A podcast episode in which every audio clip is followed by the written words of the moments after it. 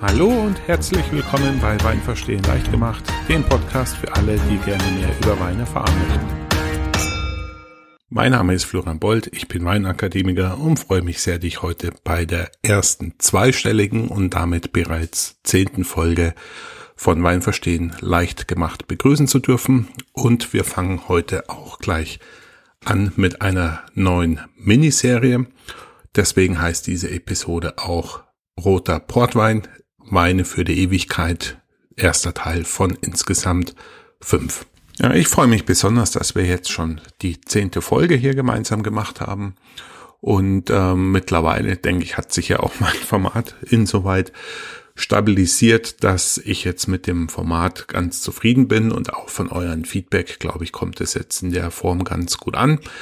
Das äh, erste Interview, was er die letzte Folge darstellte, das hat sehr großen Zuspruch erhalten und ich tue mein Bestes da auch in Zukunft jetzt interessante Gesprächspartner zu finden, weil ich glaube, dass das einfach den Podcast ganz gut erweitert und da komme ich dann auch später noch dazu, weil ich da schon eine ähm, ja, schöne Ankündigung dann für euch habe. Ein paar Kleinigkeiten wollte ich aber noch erwähnen. Und zwar, ähm, ich werde nicht mehr bei SoundCloud meine ähm, Podcast-Episoden reinstellen. Da findet man einfach ähm, keine Podcasts oder ich werde dort nicht gefunden, besser gesagt. Deswegen mache ich mir die Mühe nicht und stelle es ein.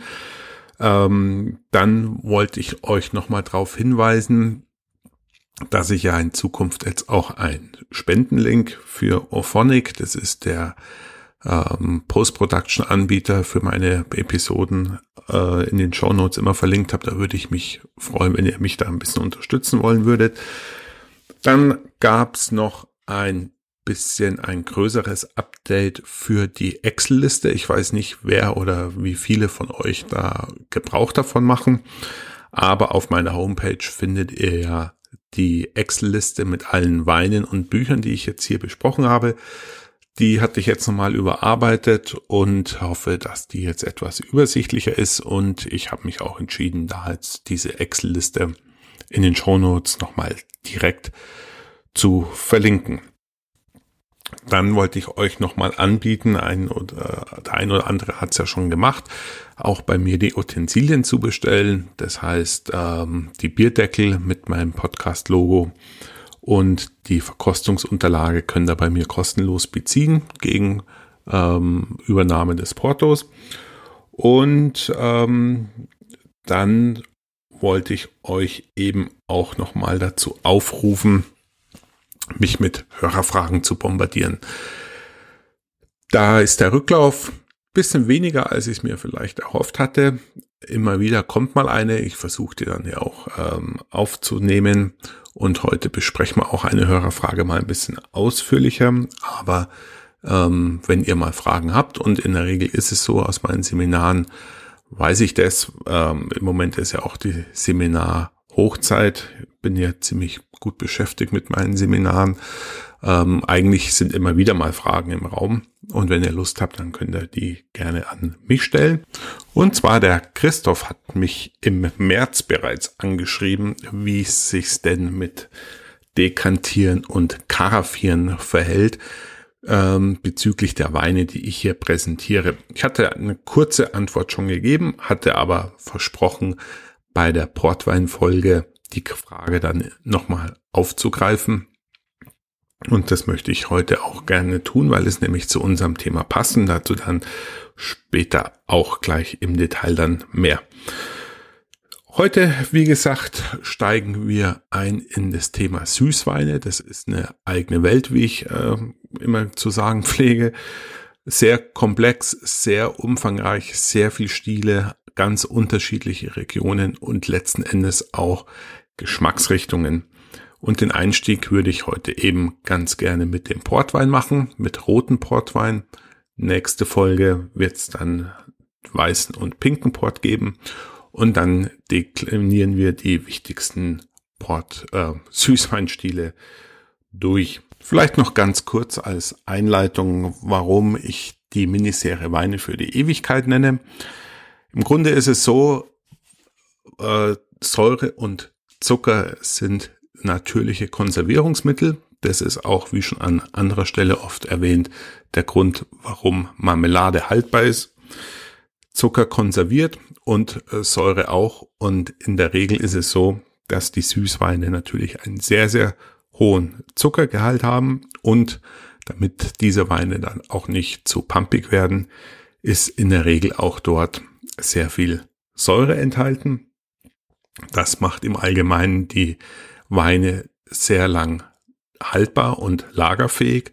Dazu kommt noch, dass bei einigen ähm, Süßweinstilen die Ausbauart oxidativ ist. Das heißt, die Weine werden auch schon mit Sauerstoffkontakt hergestellt und das führt dann alles dazu, dass die Süßweine mit zu den langlebigsten Weinen zählen und im Einzelfall auch gut und gerne ein halbes oder sogar auch ein ganzes Jahrhundert überstehen können. Gut, dann würde ich sagen, starten wir jetzt zunächst mal dann wie gewohnt mit der Hörerfrage und dann möchte ich euch noch ein bisschen Theorie zum Portwein aufs Auge drücken. Aber vor allem fangen wir jetzt erstmal an mit den drei Key Facts dieser Folge. Dann kommen wir noch zu den drei Key Facts der heutigen Portwein-Folge. Und zwar Key Fact Nummer eins: Portwein darf sich nur ein Wein nennen, der aus Portugal und aus dem Durotal kommt, wenngleich die Portweinmethode auch zum Beispiel in Südafrika verwendet wird. Das ist dann aber kein Portwein seines Zeichens. Zweiter Key Fact ist, Portwein wird grundsätzlich unterschieden in flaschengereiften Portwein und fassgereiften Portwein. Und dritter Key Fact ist, Portweine gibt es mittlerweile auch in allen Farben. Das heißt, wir haben im weitesten Sinne roten Portwein, weißen Portwein und es gibt mittlerweile auch Rosé-Portwein. So, lieber Christoph, dann kommen wir jetzt zu deiner Hörerfrage aus Mitte März. Ich möchte dich da auch gerade heute nochmal persönlich begrüßen zur Portwein-Folge weil möglicherweise, wie du es in deiner E-Mail angedeutet hast, ähm, könnte es eine Durchstrecke für dich bedeutet haben, weil du ja deine Aussage nach nicht so gerne Schaumweine und Süßweine trinkst. Aber die zwei Episoden jetzt über Portwein dürften ja deinen Geschmack treffen, so wie es geschrieben hast. Deine Frage war ja, wie es sich denn verhält mit dem Dekandieren, weil dir aufgefallen ist, dass wir die Weine immer gleich nach dem Öffnen verkostet haben. Grundsätzlich ist es so, dass unterschieden wird zwischen Dekantieren und Karaffieren.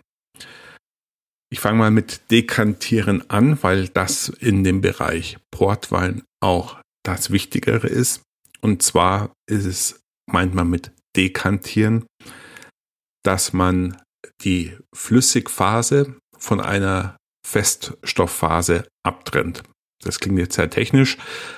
Auf Wein bezogen heißt das, wir wollen die abgesetzten Trubstoffe, die sich als Bodensatz in der Flasche ablagern, von dem Wein trennen. Und zwar bei Portwein ist es insbesondere der Fall bei den sogenannten Vintage Ports. Das sind die, ist die Königsklasse bei Portwein. Das sind Weine, die sehr, sehr viel Tannine haben und erst über Jahre in der Flasche äh, zu ihrer vollen Größe heranreifen. Und in diesem Reifungsprozess setzen die Vintage Ports ein zum Teil zwei Finger dickes Depot an. Und das möchte man natürlich im Glas dann eigentlich nicht haben. Und der eine oder andere Sommelier macht dann daraus auch einen Show-Act im Restaurant und kommt dann mit so einem Gestell, wo die Flasche reinkommt, hält dann die Kerze unter den Flaschenhals und versucht im Kerzenschein zu erahnen, wann dann das Depot kommt und hört dann eben auf mit dem vorsichtigen Ausgießen in eine Karaffe. Das meint also dekantieren. Da geht es dann darum, die unerwünschten Feststoffe in der Flasche zu behalten und es geht an der Stelle nicht darum, den Wein zu belüften. Das nämlich ist eigentlich Karaffieren, wird aber in weiten Teilen landläufig eigentlich als Dekantieren bezeichnet. Wenn wir aber von der Belüftung des Weines sprechen, und das ist auch das, was du, Christoph, eigentlich gemeint hattest, ist es fachgerecht eigentlich Karaffieren. Beim Karaffieren geht es, wie gesagt, darum, den Wein ähm, mit Sauerstoff in Kontakt zu bekommen, um dort chemische Reaktionen auszulösen. Das ist auch der Grund, warum die meisten Dekanter, das ist jetzt natürlich wieder ein bisschen verwirrend, weil eigentlich sind es ja die Karaffen, die Dekanter sind meistens so gebaut, dass sie beim Füllstand einer ganzen Flasche, also ein Dreiviertel Liter, die größte äh, Flüssigkeitsoberfläche haben, um den Sauerstoff- oder Luftaustausch zu begünstigen. Zunächst mal muss man festhalten, dass in der Fachwelt es nicht eindeutig beantwortet ist, ob Karaffieren nötig oder sinnvoll ist. Es gibt einige ähm, Experten, die sagen, das ist Humbug, es würde den Wein verfälschen. Und andere sagen, gewisse Weinstile müssen karaffiert werden. Ich würde sagen, je nach eigenen Geschmack bietet es sich an, die Weine zu karaffieren oder nicht. Das kann man einfach auch selber mal ausprobieren. Und ich persönlich mache es bei manchen Weinen eigentlich schon ganz gerne. Die nächste Frage ist dann, was passiert eigentlich ähm, während dem Karaffieren? Landläufig herrscht die Meinung vor und bis vor kurzem war ich davon auch überzeugt, es geht um die Oxidation der Tannine. Man muss nämlich ehrlicherweise sagen, je schwerer und tanninreicher ein Wein ist, desto mehr bietet es sich an, den Wein zu karaffieren. Je älter der Wein allerdings wieder ist, desto weniger oder kürzer muss er nur karaffiert werden, weil sehr alter Wein eigentlich sehr empfindlich auf Sauerstoff reagiert und man Gefahr läuft, dass der Wein dann auch quasi verbrennt. Ich hatte jetzt vor kurzem allerdings einen Artikel gelesen, der sich mit dem Thema Karaffieren befasst hat. Und dort kam eben dann zur Aussprache, dass die Dauer des Sauerstoffkontaktes nicht ausreichen würde, um die Tannine nachhaltig zu beeindrucken. Es geht vielmehr darum, den gelösten Schwefel im Wein zu oxidieren. Das ginge wohl auch relativ schnell. Und der oxidierte Schwefel führt dann dazu, dass Aromen freigelegt werden, weil nämlich Schwefel die Eigenschaft hat, ähm, Aromen zu binden. Und dadurch wird der Wein quasi aufgeschlossen. Grundsätzlich erklärt das auch den Umstand, dass sich Weine, die auf der Hefe lange lagen oder lange Zeit im Holzfass lagen, sich eignen fürs Dekantieren oder Karaffieren, um jetzt fachmännisch Richtiges zu sagen, weil diese Weine auch herstellungsbedingt einfach einen höheren Schwefelgehalt haben und damit ergibt es dann auch wissenschaftlichen Sinn und es ist nicht nur auf die Tannine begrenzt. Um jetzt deine Frage abschließend zu beantworten, lieber Christoph, die Weine, die wir bisher hatten, ähm, waren ja in aller Regel ähm, von mittlerer Qualität und die aktuellen Jahrgänge. Und in aller Regel ist es da so, dass diese Weine nicht übermäßig von Karaffieren profitieren. Bei Rotweinen, schweren Rotweinen mit langem Fasslager kann man es allerdings immer machen. Ich finde es auch einfach optisch schön, wenn man zum Essen nicht vielleicht eine Flasche Wein auf den Tisch stellt, sondern eben eine Karaffe Wein. Das hat nochmal einen edleren Touch und ähm, den Wein schadet es ja auch in der Regel nicht. Also ein schwieriges, umfangreiches Thema. Ich kann euch da auch nur ans Herz legen. Googelt mal zu dem Begriff ein bisschen was, dann findet ihr ganz interessante Beiträge im Internet. Ich mache es ganz gerne, insbesondere bei schweren Rotweinen. Mein Geschmack trifft es dann oft besser, wenn der Wein ein bisschen zugänglicher und aufgeschlossener ist. Und äh, bei den Weinen, die wir hier bisher hatten, war es nicht nötig. Sollte es mal der Fall sein, dann werde ich es in Zukunft dann auch nochmal explizit erwähnen. Gut, das war's zu der Hörerfrage vom Christoph und ich würde sagen, wir steigen jetzt noch dann gleich in die Theorie.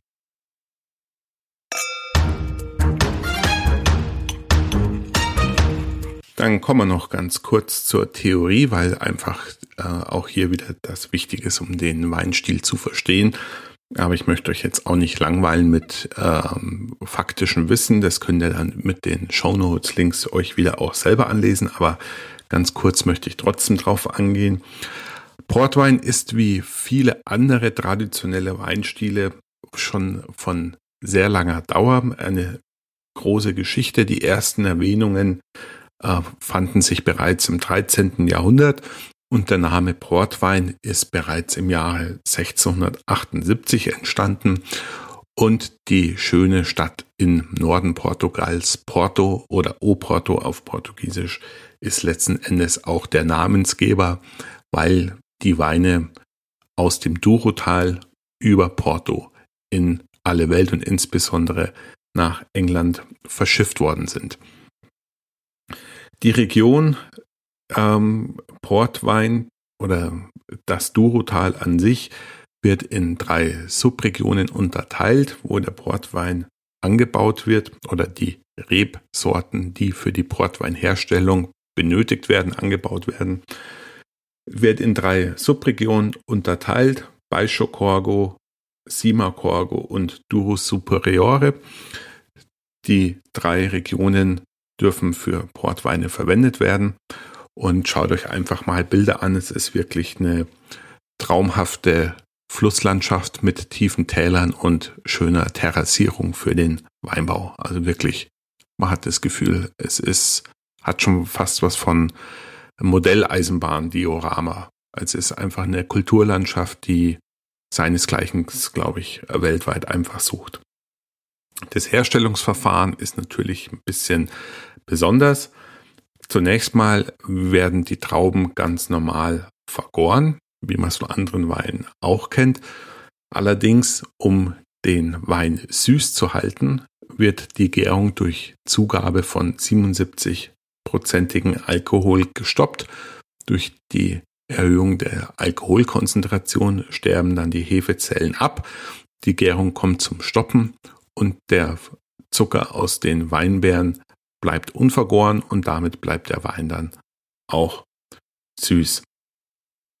Nach der Vinifizierung bleibt der Wein dann noch ein halbes Jahr im Durotal und wird dann nach Villanova de Gaia, das ist auf der anderen äh, Flussseite von Porto, äh, das Örtchen, wo alle äh, Portweinhäuser angesiedelt sind, heutzutage per Schiff, äh, Entschuldigung, heutzutage per LKW und früher per Schiff dem Douro-Tal entlang eben an die portugiesische Atlantikküste transportiert. Dort an der Flussmündung in der Stadt äh, findet dann der initiale Reifungsprozess im großen Holzfass statt. Bis dahin unterscheiden sich die Portweinstile auch noch nicht und dieser initiale Reifungsprozess dauert zwei bis sechs Jahre und während der äh, Reifung werden immer wieder Proben genommen und die Qualität des Jahrgangs abgeschätzt und erst dann wird auch entschieden, in welcher Stilistik der Portwein weiterverarbeitet wird. Grundsätzlich ist es so, dass Portwein zwischen 19 und 22 Prozent Alkohol hat. Das ist eine ganze Menge, deswegen wird er meistens auch eher in kühleren Jahreszeiten getrunken. Es gibt ihn in Weiß, Rosé und Rot und die Roten gelten allgemein hin als die qualitativ hochwertigsten. Und dort wird eben dann unterschieden zwischen flaschengereiften Roten, das sind dann die sogenannten Ruby Ports oder LBV, also LBV, das steht für Late Bottled Vintage. Diese zwei gelten als flaschengereifte Ports und die fassgereiften Ports sind dann die sogenannten Tawny Ports. Als Rebsorten sind über 80 verschiedene zugelassen in allerlei Couleur. Als hochwertigste und namhafteste gilt eigentlich die Touriga Nacional. Das ist die wichtigste Rebsorte und beste. Dann gibt's noch Tinta Barocca, Toriga Francesca und Tinta Roriz. Das sind eigentlich die vier wichtigsten, die auch für die beste Qualität stehen. Gut, dann kommen wir jetzt zur Verkostung. Heute braucht man eigentlich wieder zwei Gläser, weil ich euch die unterschiedlichen Farben unserer beiden Portweine präsentieren möchte im Vergleich. Temperatur heute vielleicht eine spannendere Frage bei Portwein. In aller Regel ähm, wird Portwein mit 17, 18 Grad serviert. Das heißt deutlich kühler als die übliche Raumtemperatur.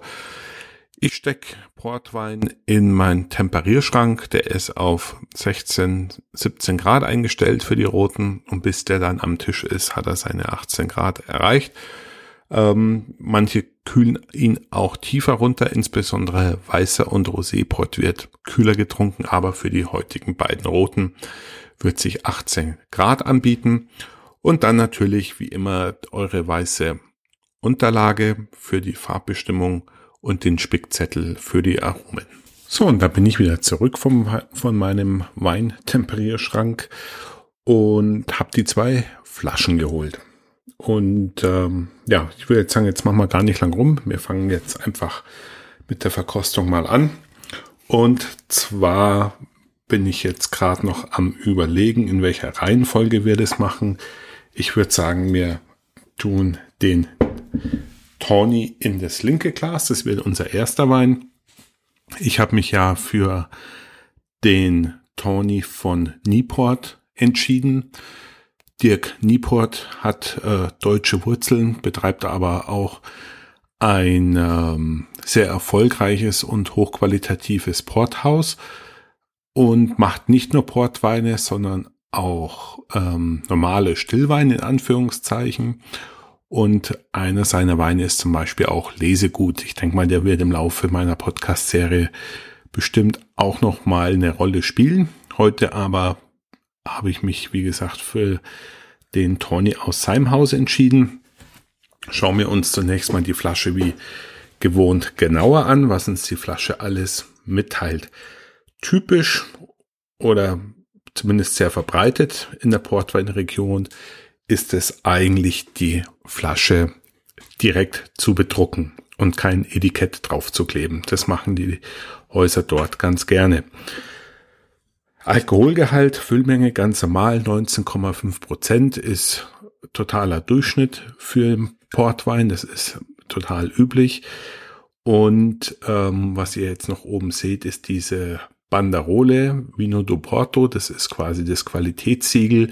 Das muss auf jeder Flasche auch mit drauf sein.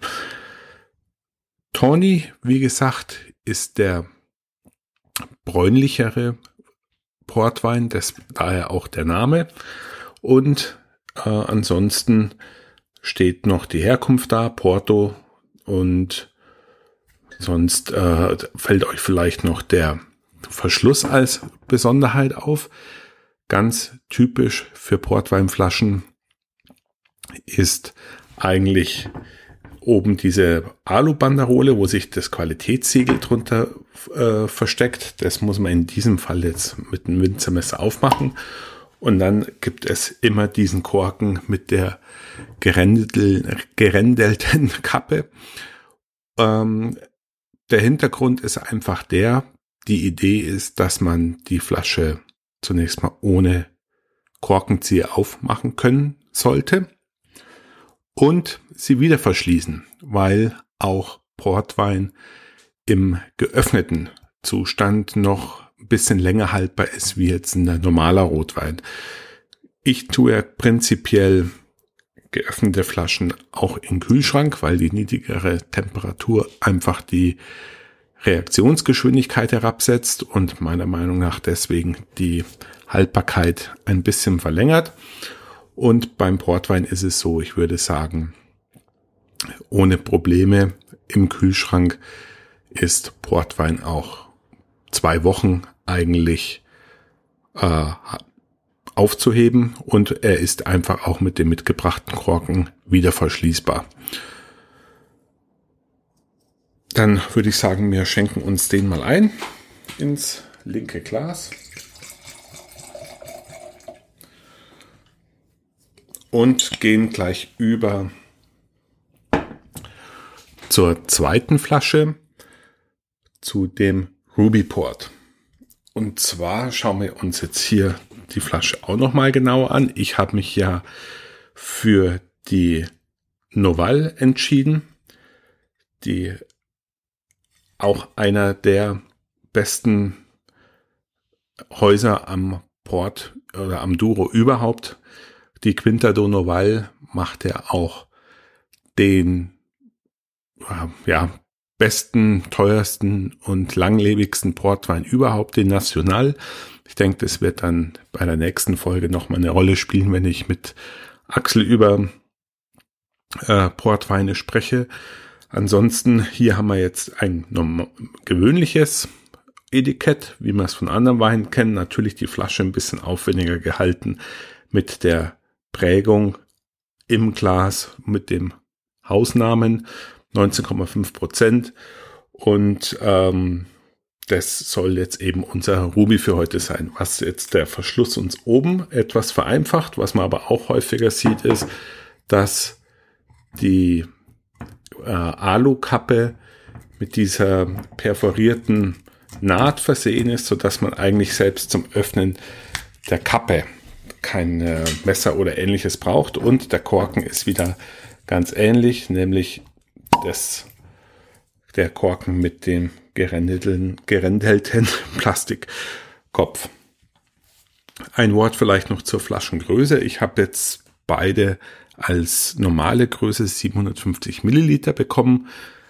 Nicht ganz unüblich, also vielleicht sogar üblicher wie in vielen anderen Regionen, ist eigentlich auch Portwein in halbe Flaschen in 375 Milliliter abzufüllen. Einfach weil sie an sich, zumindest in unserem Breiten, ja an Dessertwein essen. In der Regel braucht man ja nicht ganze Flaschen, sondern da ist man eigentlich auch in einer Viererrunde mit einer halben Flasche eigentlich ganz gut bedient. Aber wie gesagt, alles kein allzu großes Problem, weil Portwein eben auch ein bisschen länger haltbar ist im geöffneten Zustand wie andere Weine.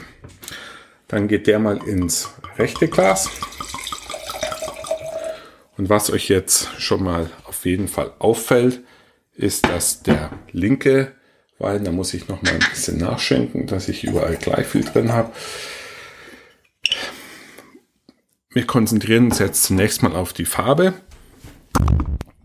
weil das ja auch, sag ich mal, der Namensgeber der beiden Portweinstile ist.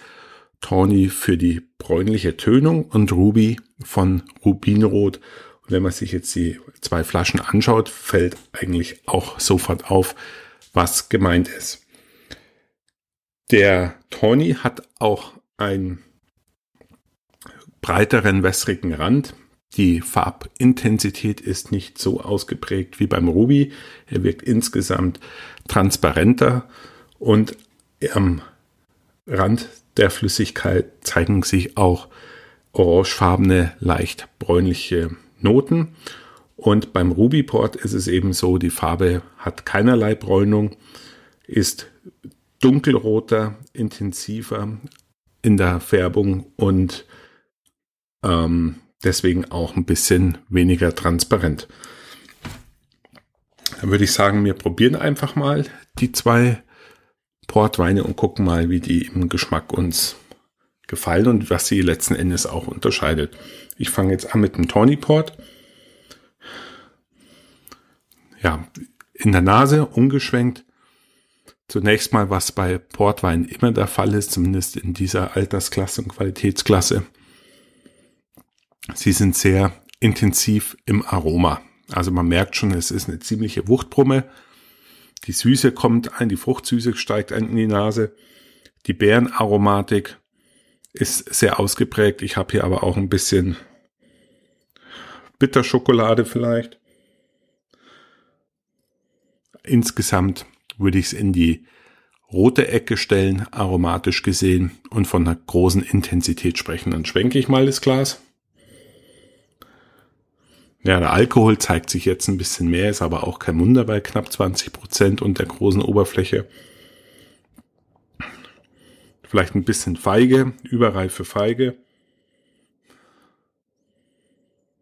Aber insgesamt, na gut, ich bin ja eh so ein Süßwein-Leckermäulchen, mir schmeckt das ja alles immer sehr gut. Macht auf jeden Fall die Nase schon mal Lust auf mehr, würde ich sagen. Dann probieren wir mal.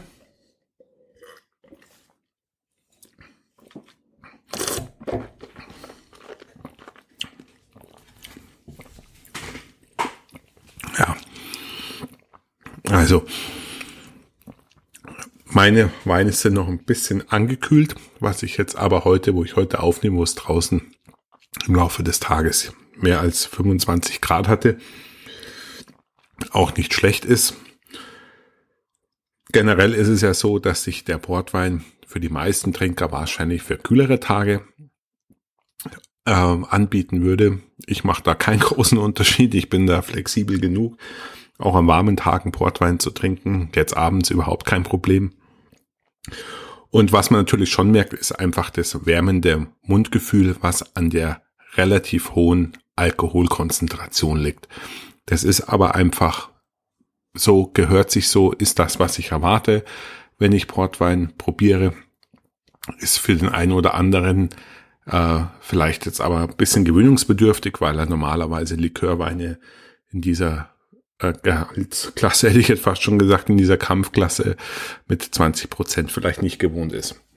Aber der Alkohol ist wärmend, er ist aber nicht äh, brandig oder hervorstechend. Man merkt einfach, er ist vorhanden, aber er ist einfach bei Portwein meistens perfekt integriert und stößt nicht negativ hervor.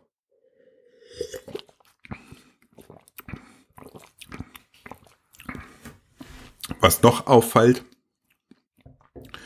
ist natürlich die oxidative Note, gerade jetzt beim Tawny.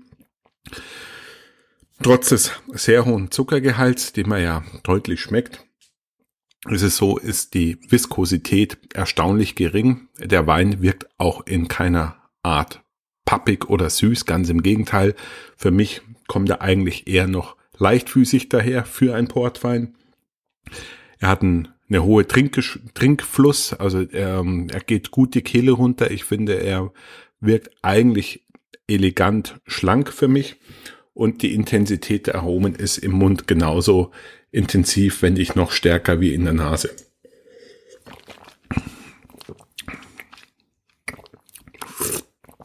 Ja, kommt vielleicht jetzt ein bisschen Schattenmorellen dazu.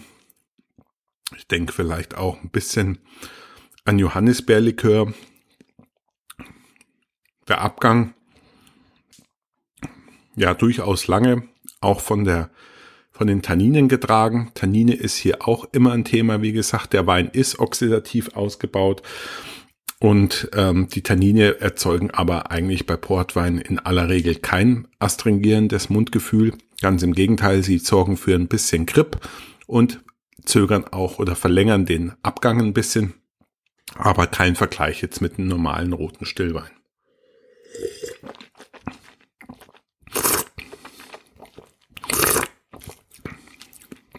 Also ich bin einfach wieder sehr fasziniert von dem Geschmackserlebnis. Mein persönlichen Geschmack trifft sowas. Ich mag dieses Bärige, ich mag das Süße.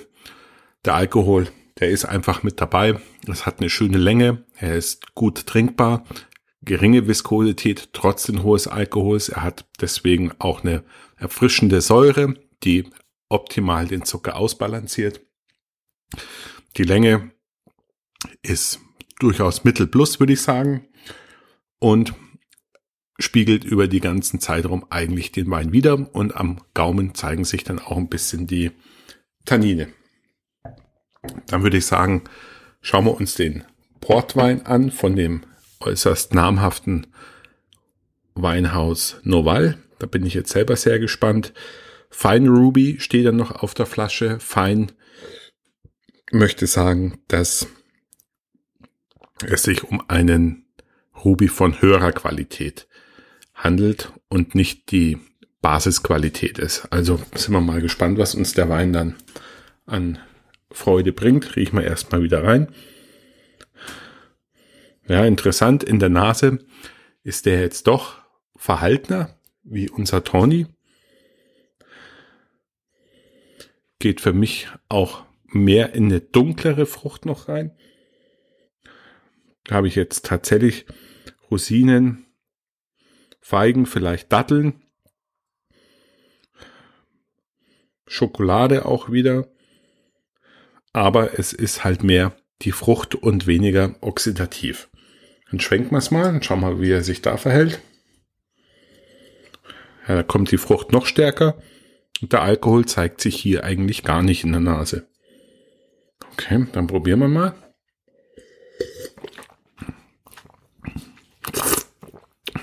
Hm.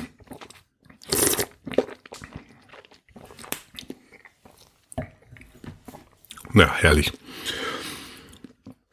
Also auffällig ist, der Alkohol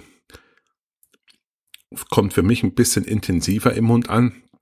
Er ist noch wärmender. Ich möchte jetzt auch nicht sagen brennend, aber es ist schon am oberen Ende vom wärmend. Also der Alkohol zeigt sich hier im Mund ein bisschen mehr.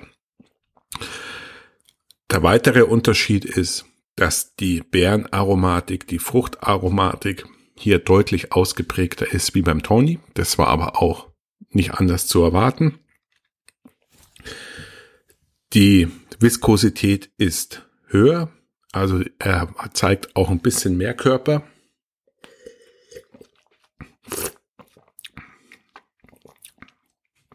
Die Tannine an den Zähnen oder am Gaumen sind auch ein bisschen ausgeprägter. Wundert auch wieder nicht, weil eben der Ausbau im Fass fehlt. Was heißt fehlt? Es ist halt der andere Stil, wie eingangs erläutert. Flaschengereift, fassgereift. Und das ist eben dann das Ergebnis daraus, wenn ich ein Wein in der Flasche reifen lasse, habe ich halt einfach mehr Frucht, weniger oxidative Noten. Die Tannine zeigen sich vielleicht auch ein bisschen straffer, weil sie eben mangels Sauerstoff keine Möglichkeit hatten, so zu reifen wie im Fass. Die Frucht steht hier einfach mehr im Vordergrund, unterstrichen von dem höheren Alkohol. Die Viskosität ist höher. Der Wein wirkt deswegen auch ein bisschen schwerer.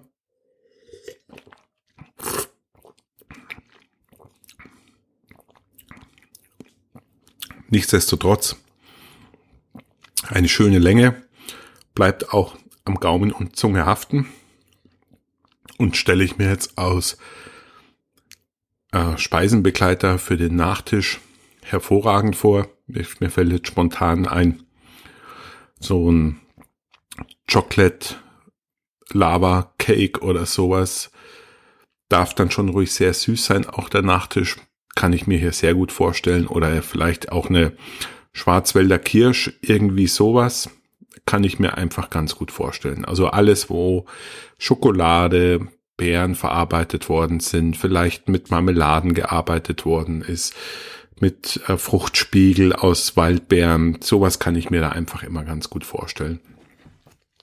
Ähm, von der Qualität her würde ich sagen, sind beide perfekte Repräsentanten ihrer Art. Ich kann da, ich kann da auch nur wieder, ja, mich äh, in Superlativen überschlagen oder erstrecken. Der Tawny ist einfach sehr elegant. Für mich ein ganz klassisches Beispiel, was der Stil, was die Art der Herstellung, die Unterart des Portsweins darstellen soll.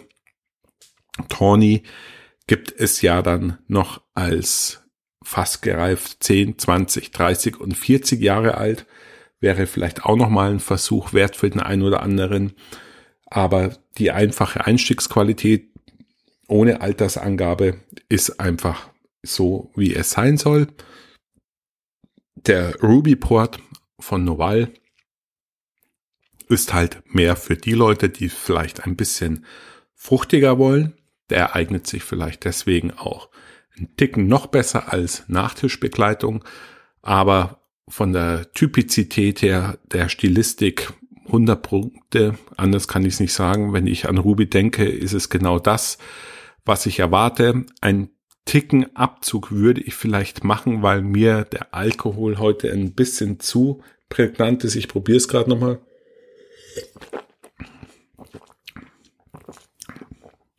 Ja, da war der Tony einfach ein bisschen zurückhaltender, aber trotzdem, also das ist einfach das, was ich beim Portwein erwarten möchte und ich würde beide als sehr typisch betrachten, auch vom Preis-Leistungs-Verhältnis her eigentlich beide sehr, sehr gut. Wie gesagt, man kann die auch in kleineren Flaschen beziehen. Und ich würde euch einfach empfehlen, die zwei Häuser nochmal genauer und das unter die Lupe zu nehmen. Und wer Interesse hat an den fast gereiften Geschichten, der kann ja mal die Tony-Leiter aufsteigen und die verschiedenen Alterungen ausprobieren. Das älteste, was ich bisher mal hatte, war ein 30-jähriger Tony. Und die Frucht tritt einfach immer weiter in den Hintergrund und äh, die Komplexität nimmt zu. Das kann man aber jetzt äh, schwer erklären. Vielleicht kann ich, ähm, diskutiere ich das nochmal mit dem Axel auch. Aber probieren geht über studieren, sage ich immer, und bei Wein gilt das insbesondere. Nichtsdestotrotz würde mich natürlich wieder mal sehr interessieren, wie ihr zu Portwein steht, wie ihr meine Wahl zu den Weinen heute fandet, wie euch die vielleicht auch einfach geschmeckt haben Vielleicht habt ihr noch irgendwelche Ergänzungen zu dem Weinen oder zu Portwein allgemein, dann lasst es mich wissen und schreibt am besten auf meiner Homepage in den Kommentaren, wenn ihr Anmerkungen direkt zu der Folge habt. Und dann würde ich sagen, dann starten wir jetzt einfach durch mit der Buchempfehlung und anschließend noch der Wein der Woche.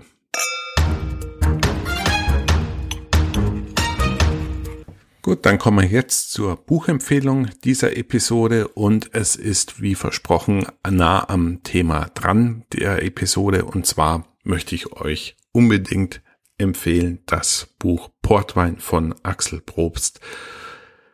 Axel Probst ist seines Zeichens anerkannter Portweinexperte in Deutschland. Ich würde ihn auch vielleicht als unseren Portwein-Papst bezeichnen. Ähm, wenn, wenn man hier in Deutschland Portwein sagt, denken viele Leute automatisch an ihn und er hat eben geschafft, vor ein paar Jahren zu dem Thema auch ein Buch zu schreiben. Das Buch äh, kostet 50 Euro bei Amazon. Ihr findet den entsprechenden Amazon Affiliate Link auch wieder in meinen Show Notes. Und das Buch erschlägt eigentlich fast umfänglich in der Theorie das Thema Portwein. Es geht natürlich auch los mit Herstellung und Geschichte des Portweins. Was mir aber besonders gut gefällt, ist die detaillierte Beschreibung der unterschiedlichen Portweinstile, die es gibt. Und vor allem wird auf die wichtigsten Jahrgänge der letzten 100 Jahre, glaube ich, eingegangen, wo ganz genau jeder Jahrgang beschrieben wird, welcher besonders gut war und welche Vintage Sport aus welchem Haus zu welchem Jahrgang die ideale Kombination darstellt. Und dann wird auch noch jedes Portweinhaus im Detail beschrieben. Wer sich also mit dem Thema Portwein in der Tiefe auseinandersetzen möchte, für den ist das Buch meiner Meinung nach genau richtig. Und ich freue mich an dieser Stelle eben auch äh, ankündigen zu dürfen, dass ich in ein Interview mit Axel führen werde, das aller Voraussicht nach am 6. Juli an dieser Stelle ausgestrahlt wird. Wir werden dann wieder einen gemeinsamen Portwein verkosten und ihr habt dann Gelegenheit, euch nochmal auch auf der Tonspur von Axel alle wichtigen Details zum Thema Portwein erzählen zu lassen. Der Wein der Woche kommt dieses Mal wieder aus Südafrika. Ja, ich muss mich wahrscheinlich entschuldigen, ich baller euch hier voll mit südafrikanischen Wein und ich habe einfach eine Menge wirklich leckeren südafrikanischen Wein in meinem Weinkeller hier liegen und bin einfach von Land und Leute begeistert und freue mich auch wieder drauf nach längerer Abstinenz vielleicht Ende des Jahres mal wieder die Gelegenheit zu haben, nach Südafrika zu fliegen. Ähm, deswegen schon mal die Ankündigung, es wird vermutlich immer wieder mal dazu kommen, euch hier als Wein der Woche einen südafrikanischen Vertreter zu präsentieren, aber ich bin mir sicher, sie werden euch in keinem Fall enttäuschen. Diese Woche aber mal was ganz Besonderes und zwar von dem Weingut Stony Brook. Stony Brook ist in der kleinen Weinbaugemeinde Franschöck äh, zu finden. Das ist in einem kleinen Tal ganz am Ende, wo das Tal eigentlich schon aufhört, befindet sich die kleine, aber feine äh, Winery. Und der Winemaker Greg McNaught, den wir auch schon vier oder fünf Mal besucht haben, wie seine ganze Familie inklusive Hund, super nette Leute, sehr aufgeschlossen, sehr mitteilungsbedürftig oder freudig besser gesagt, äh, nimmt sich immer sehr lange Zeit äh, für die Verkostungen vor Ort und alle Fragen, die die Kundschaft haben. Ich bezeichne ihn immer ganz gern als McDreamy. Für mich hat er Ähnlichkeit mit einem der Darstellern aus Grey's Anatomy. Ich glaube, er ist einfach auch der bestaussehendste Winemaker in Südafrika. Tut dem, tut der Qualität seiner Weine aber keinen Abbruch. Und zwar hatten wir vor kurzem uns wieder einen Weißwein von ihm aufgemacht und zwar den Ghost Gum White aus 2013. Der Ghost Gum White ist eine Cuvée aus zwei gut funktionierenden Partner, nämlich Semillon und Sauvignon Blanc. Die ergänzen sich meiner Meinung nach super gut. Der Wein ist im Holzfass ausgebaut, und jetzt mit sechs Jahren sicherlich auf der Spitze seiner äh, Entfaltung. Länger würde ich ihn jetzt auch nicht aufheben. Ich habe jetzt, glaube ich, noch eine Flasche, die muss demnächst jetzt auch dran glauben, weil besser wird es jetzt einfach nicht mehr. Und die ganze Palette ist von Stony Brook einfach zu empfehlen, aber es gibt äh, eben den Ghost Gum in White und einmal in Red.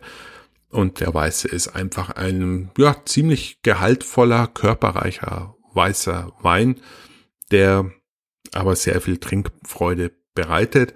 Und mittlerweile sind die Weine auch ohne Probleme in Deutschland zu beziehen, unter anderem bei Wien Campo mittlerweile. Und den Link findet ihr wie immer in den Show Notes.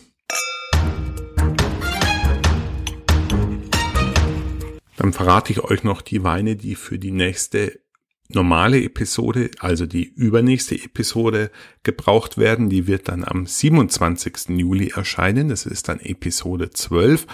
Und dort gehen wir dann auf die zwei weiteren Portweinfarben ein.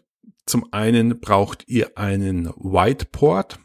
Da würde ich sagen, ist es auch wieder fast egal, welche Portwein speziell ihr kauft oder von welchem Haus. Hauptsache es ist äh, weißer und dann eben noch den relativ jungen Portweinstil Rosé. Und da würde ich sagen, kauft ihr am besten von dem Portweinhaus Croft.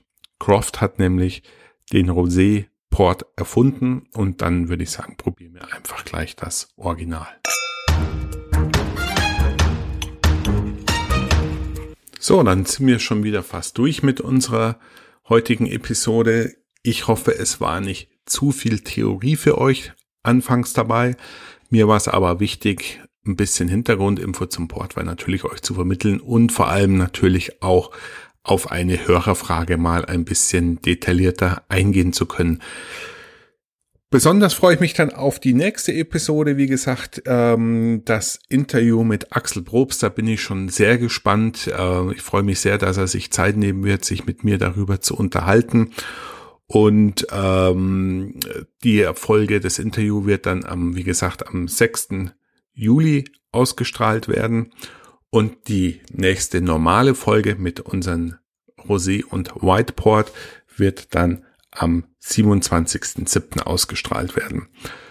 Ich hoffe, euch hat's gefallen. Ich rufe euch nochmal auf, hinterlasst einfach mal ein paar Kommentare bei iTunes. Es würde mich wirklich sehr freuen und auch eben bei den Suchergebnissen ein bisschen weiter oben dann erscheinen zu können. Meldet euch, wie ihr euch ähm, die Weine vorgestellt habt, ob es euch geschmeckt haben, ob ihr es nachvollziehen konntet. Auch natürlich mal ein Thema anregen, was ihr mal gerne hier auf gegriffen haben wollt.